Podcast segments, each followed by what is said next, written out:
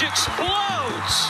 What was your mindset when you stepped in the batter's box? Go yard. I mean, I'm a pitcher. Why not swing as hard as I can? He was so worked up, he vomited on the sideline and then just kept on yelling at his teammate Steve.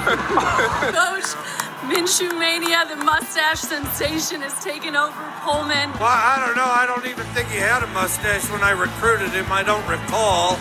If becoming a sideline reporter for ESPN didn't make me popular, this thing did. I've been getting offers for it all day long. All right, guys, here we go. We're going to have one team, one heartbeat. All right, now we're going to play for each other. We're going to have a challenge back. We're going to win this ball game. One team, one heartbeat. Here we go. Coach. That might be the best sideline report in the history of sideline reports. Welcome into another episode of Sideline Pass Podcast. Molly McGrath, Kris Budden, Allison Williams, where we break down the college football games from the week before. And this week we are so excited to have Nicole Auerbach, a writer, breaking news extraordinaire, meme uh, finder, and storyteller from the Athletic. Thanks so much uh, for coming on, Nicole. I guess let's first start with the craziness that was last week and I guess the ended up total of 15 games getting canceled. What was that like for you to cover? Yeah, it was it's been kind of crazy because um, you know, even when, you know, you talk to all these ADs and, and commissioners all summer and all fall and they keep saying like there's gonna be disruptions, there's gonna be disruptions. It's still pretty jarring when they happen. And I think especially each time it was the first time in a conference. Um, so, you know, kind of we kind of went through it all again with with the Big Ten and the Pac 12, and then the MAC had their first one this week. And you know, it, it's it's interesting that we get to a point where like four SEC games get postponed or canceled, and we all kind of just move on. And like, yeah, the Saturday wasn't as exciting as as it was supposed to be, and, and we didn't have any ranked on ranked matchups. But at this point, like it really does feel like it's a marathon and everyone is just focused on that finish line. And and the crazy thing is like the finish line is December 19th. And and I don't think people realize that because everyone's so fixated on the playoff, but mm-hmm. it's really getting to those championship games and in some of these leagues they have those challenges where they're all playing on the 19th and then at that point everyone can take a breather well worry about basketball but like you know take a breather and and kind of reset and and hope that 2021 isn't as infected. But yeah, it's it's been um it's been kind of crazy just to keep up with all of them. And I think the the craziest part, and I'm sure you guys have all experienced this too, is like the Friday cancellations, you know, when you're 24 hours out of a game, um, those have been the most jarring because at that point you you typically think that you're pretty much in smooth sailing, but I think we've all learned that like basically up until they kick off, you really never know. Nicole, you talked about December 19th as kind of uh, I don't know, something that everyone's looking forward to as like a stoppage point. Like, let's just get to December 19th. But it also feels like a lot of programs and a lot of conferences are saying, let's just get to Thanksgiving. How do you think Thanksgiving is going to affect college football, especially with so many students going back home for Thanksgiving and then coming back onto campus afterwards? Like, what are you hearing people talk about as it pertains to Thanksgiving? Yeah, I think that's a huge question, just for the whole country, right? I mean, probably even more so outside of college football because I'm not sure, and, and maybe you guys know better.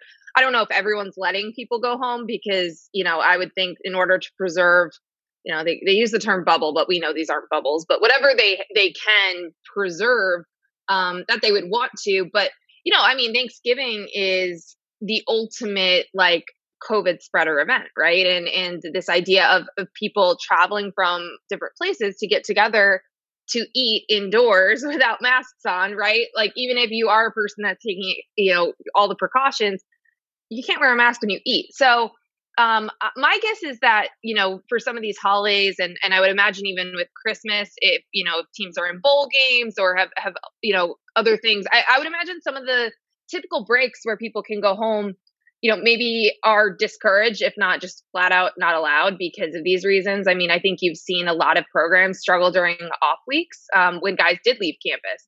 And, mm-hmm. you know, we've seen outbreaks happen after bye weeks for that reason. So um, I think it's a huge challenge. I mean, honestly, every day is a huge challenge in, in this world. But yeah, especially those traditional settings where um, you know, I think, you know, we saw after Halloween, right? You know, you wait two weeks and, and you see that there's an impact from holidays. Um, and I think that like, you know, across the country, we're totally going to see that with Thanksgiving and Christmas. Um, And so again, I, I guess it would be up to the coaches and the ADs to decide whether or not they would even allow people really out of sight to to, to potentially be in those settings. And don't you feel like the conference that's going to struggle through all this the most is the Pac 12 because they have such a late start? I mean, they essentially got started right when things started to get bad across the country and specifically in the regions where the Pac 12 schools are located.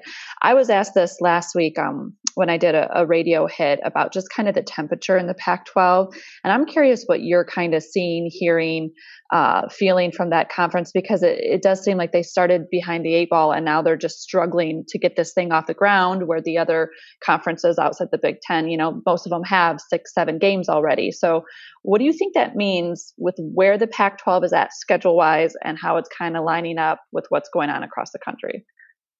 I think that the key for them, I, I think, you know, even in a perfect world, they were going to have a lot fewer games, right? And so, to me, the biggest thing was clearly at that point, they realized they would have been the only ones playing in the spring. They would have been the only ones on a weird schedule.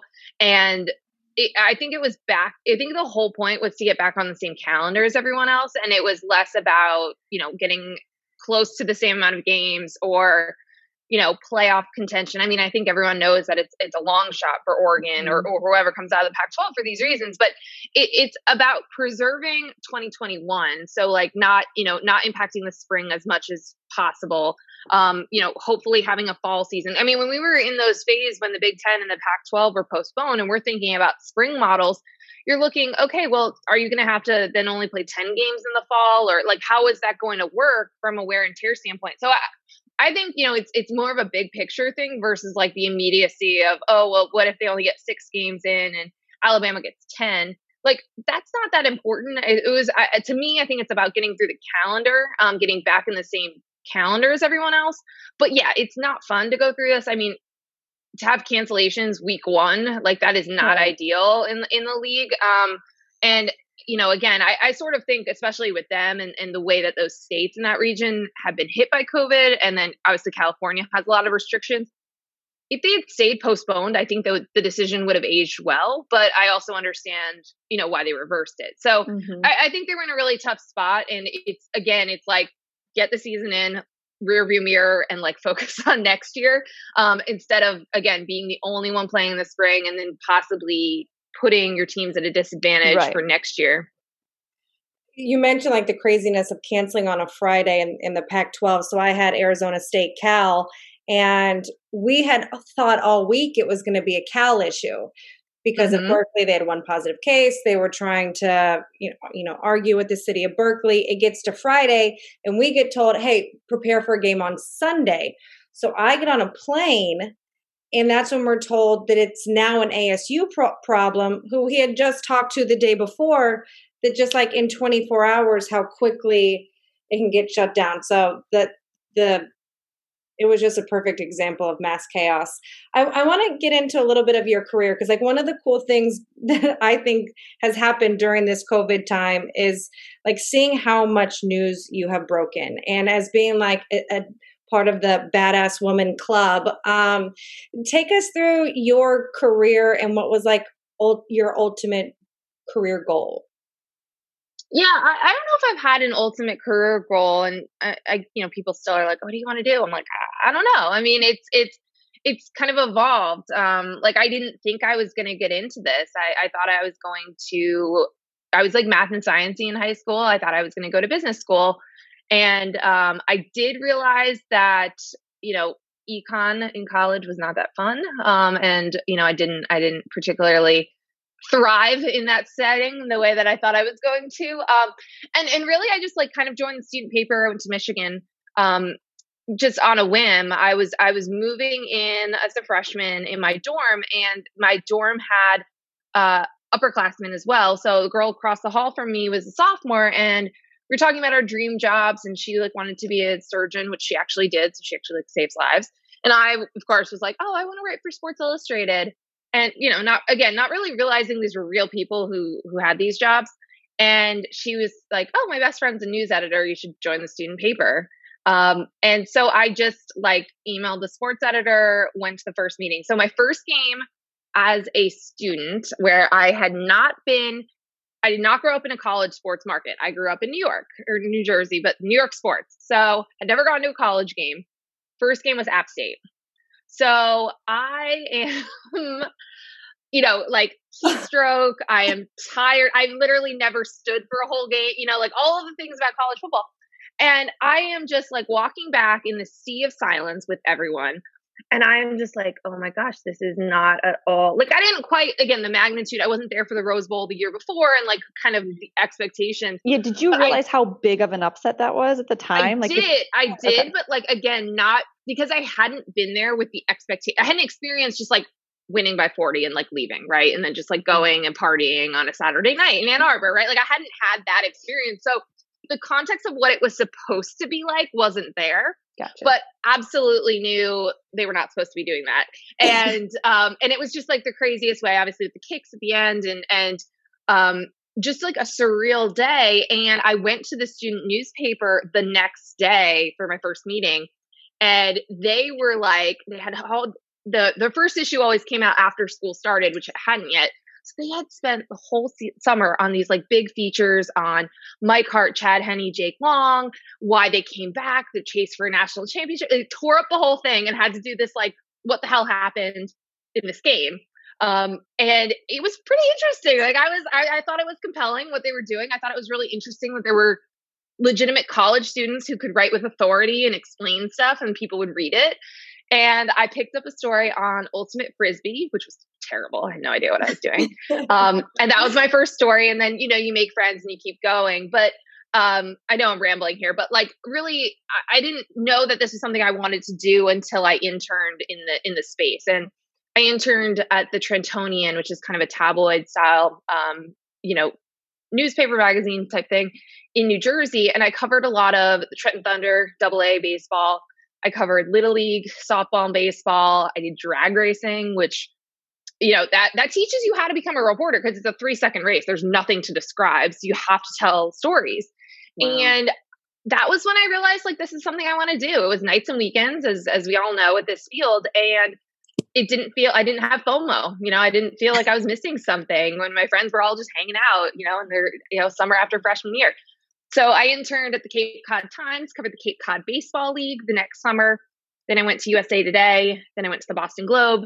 Um, and then I was fortunate enough that when I was interviewing for full time jobs, um, there was an opening at USA Today for a digital editor uh, in college basketball. So I, I was able to get that job. Um, we had a restructuring and um, you know people could reapply for their jobs or any job that they wanted and this was pretty soon after i got hired. So it was like welcome to the business and layoffs and and you know just the, the chaos. Um, but i was i was fortunate enough after a year to become a, a reporter and eventually added college football a couple years later I, have done two olympics i covered the london and the rio olympics i covered swimming um, and then joined the athletic in 2017 when we were really, really small. Um, college football was going to be our first national vertical. We are going to cover something nationally. We were only in four cities at that point.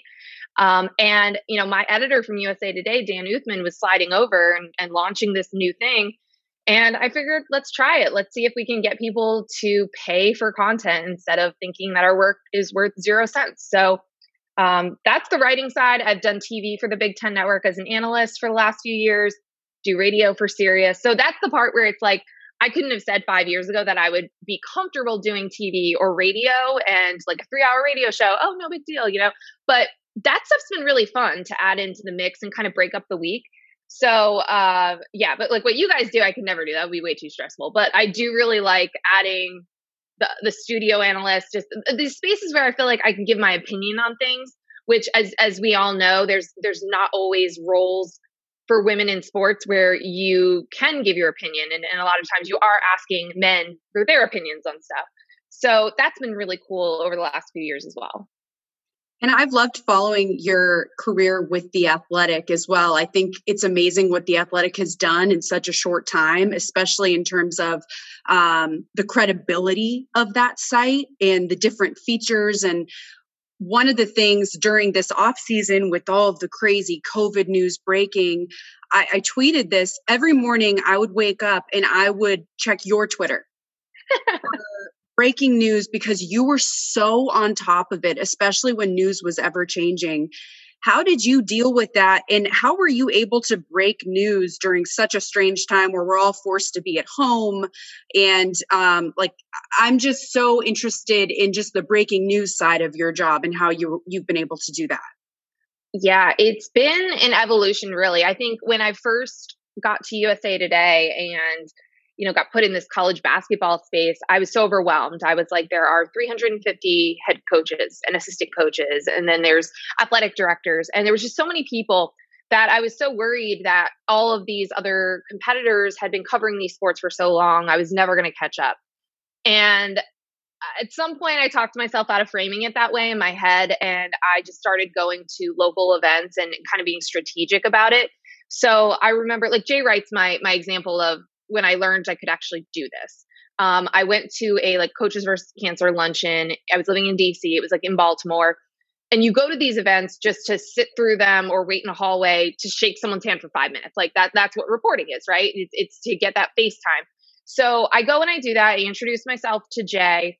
He asks me some questions about myself and then says, you know, Nicole, I know you're just starting. Like, you ever want to come by campus, I will introduce you to my whole staff. You can come for lunch. Like, we can, you know, I can help you meet people.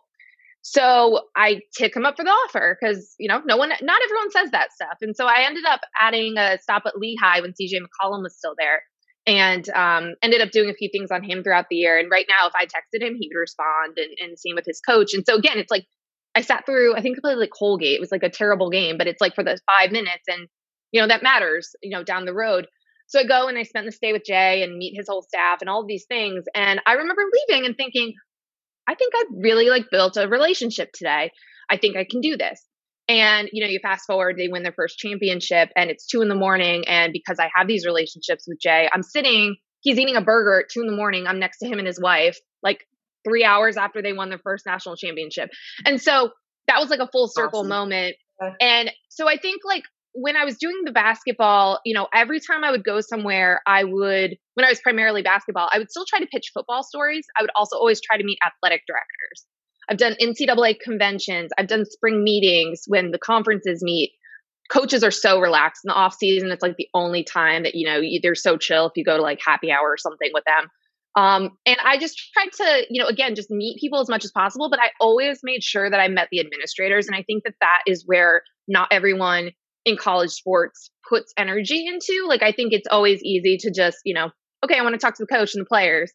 But a lot of the decisions in this past off season were made above them. I mean, coaches had no control over the situation. And it was conference commissioners and it was associate commissioners on these calls and it was athletic directors and it was interesting for me because again when you cover basketball there's a lot of leagues that don't play football but i've kept those relationships. So there were periods where you could see that dominoes were falling and things were affecting each other like the ivy league or the patriot league um, but it wasn't directly impacting football but you knew that like you could see how it could or that just you know their fall sports that weren't football were going to be affected. So i basically and it, I didn't write it down, but I was I would make a mental list of like eight different conferences and check in with people in eight different conferences a day, and then figure out when there were meetings with presidents who could actually make like the big decisions, and then figuring out what time they were, and so checking with people right before and then after. Um, and it was just it was just a lot to keep track of. I was very stressed. I, I you know I wasn't sleeping well, but it was sort of a full circle moment for me where I never felt like I was going to big time anyone or any level you know, everyone changes jobs in this profession, but even some of these smaller conferences aren't they matter. And and they're, you know, every conference commissioner is on a commissioner's call with all of them. You know, so they can tell you what's happening, even if it's not Greg Sankey telling it to you directly, you can still know where things are.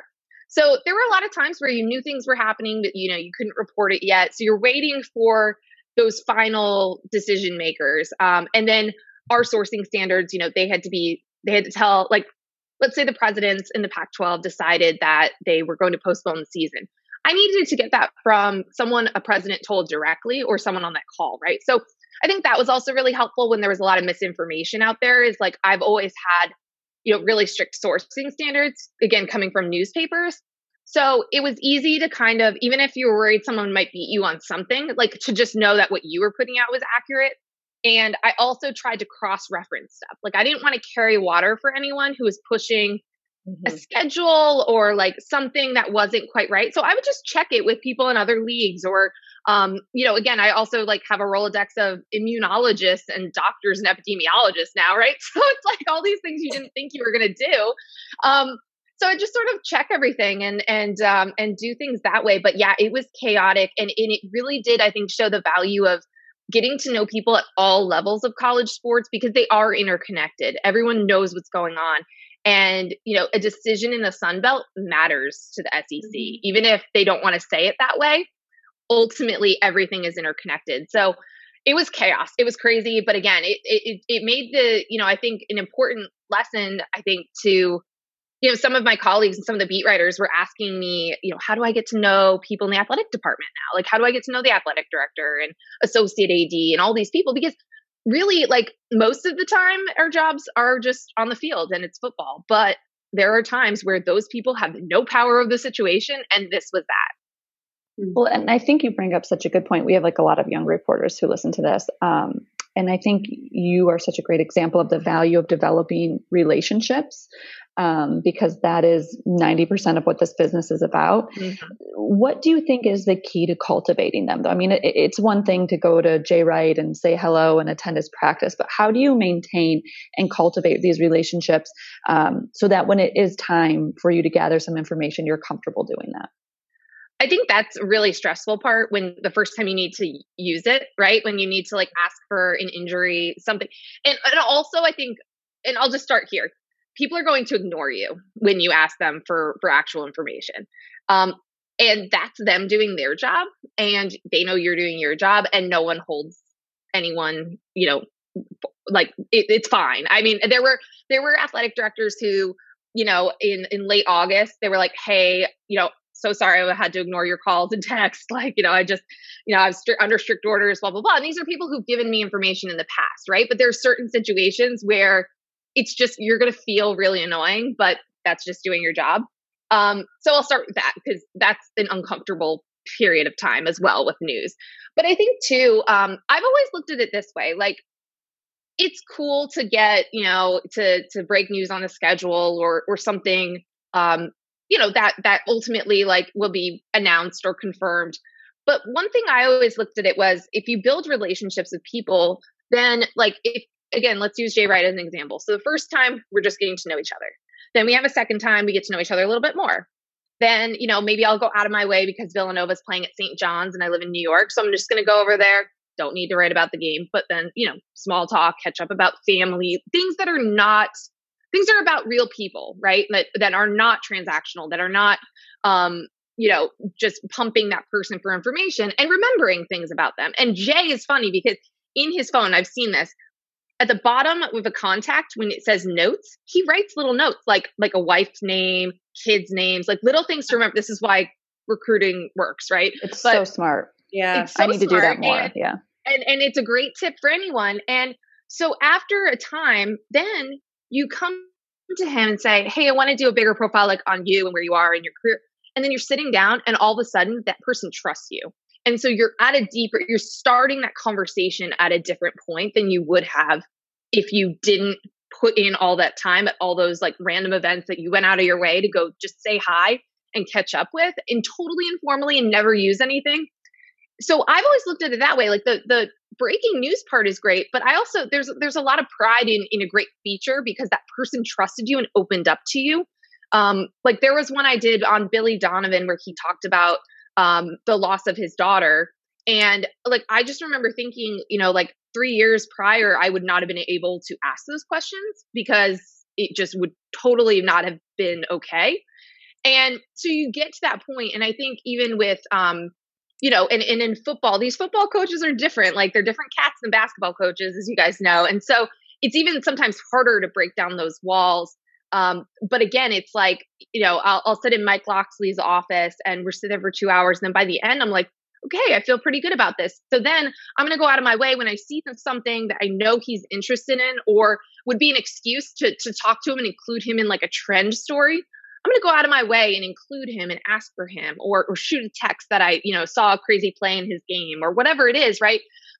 Because again, it's it's about showing up and, and seeing people. So if you can't do it in person, which like now we can't, it's about text and calls. Like I, I'm bad at just straight up cold calling people, but I'm I'm okay sending a text being like, hey, let's catch up this week. Like pick a time, and then just you know just shooting the shit. Like it doesn't have to be always pumping that person for information. So then you get to the point where news is breaking and I have people who never leak information telling me stuff because it's been we've known each other for years now and, and they trust you. And I think too, um, you know, when you are breaking news or putting something out there that's sourced, I always ask the person how if it's okay if I identify them as X.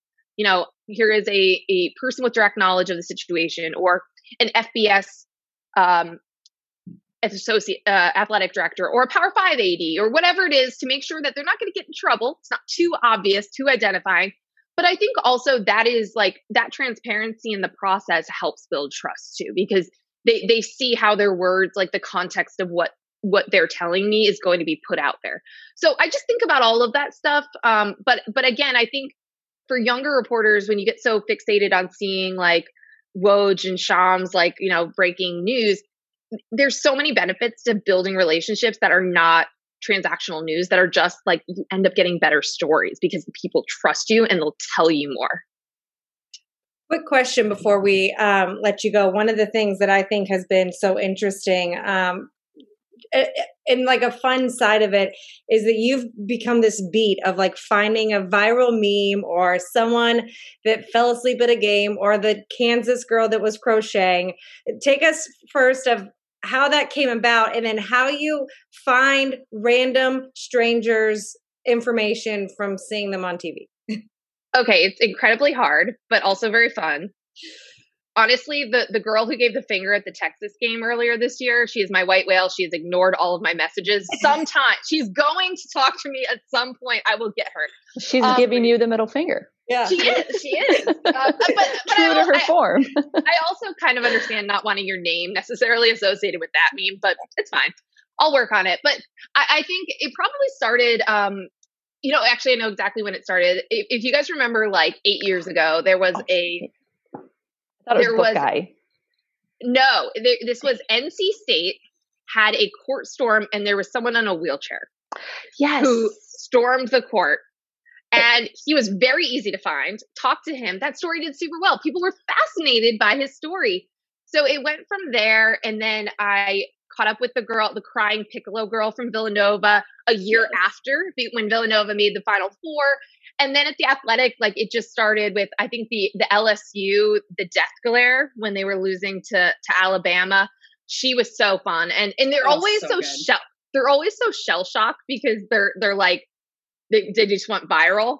But the Kansas crochet girl, I have to tell you guys that story because it's it's the funniest one and the most one I'm most proud of.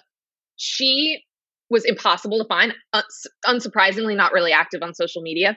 So I combed through tweets for hours and and I knit. So I could tell she was crocheting and not knitting. So that was key too. So I searched the right terms.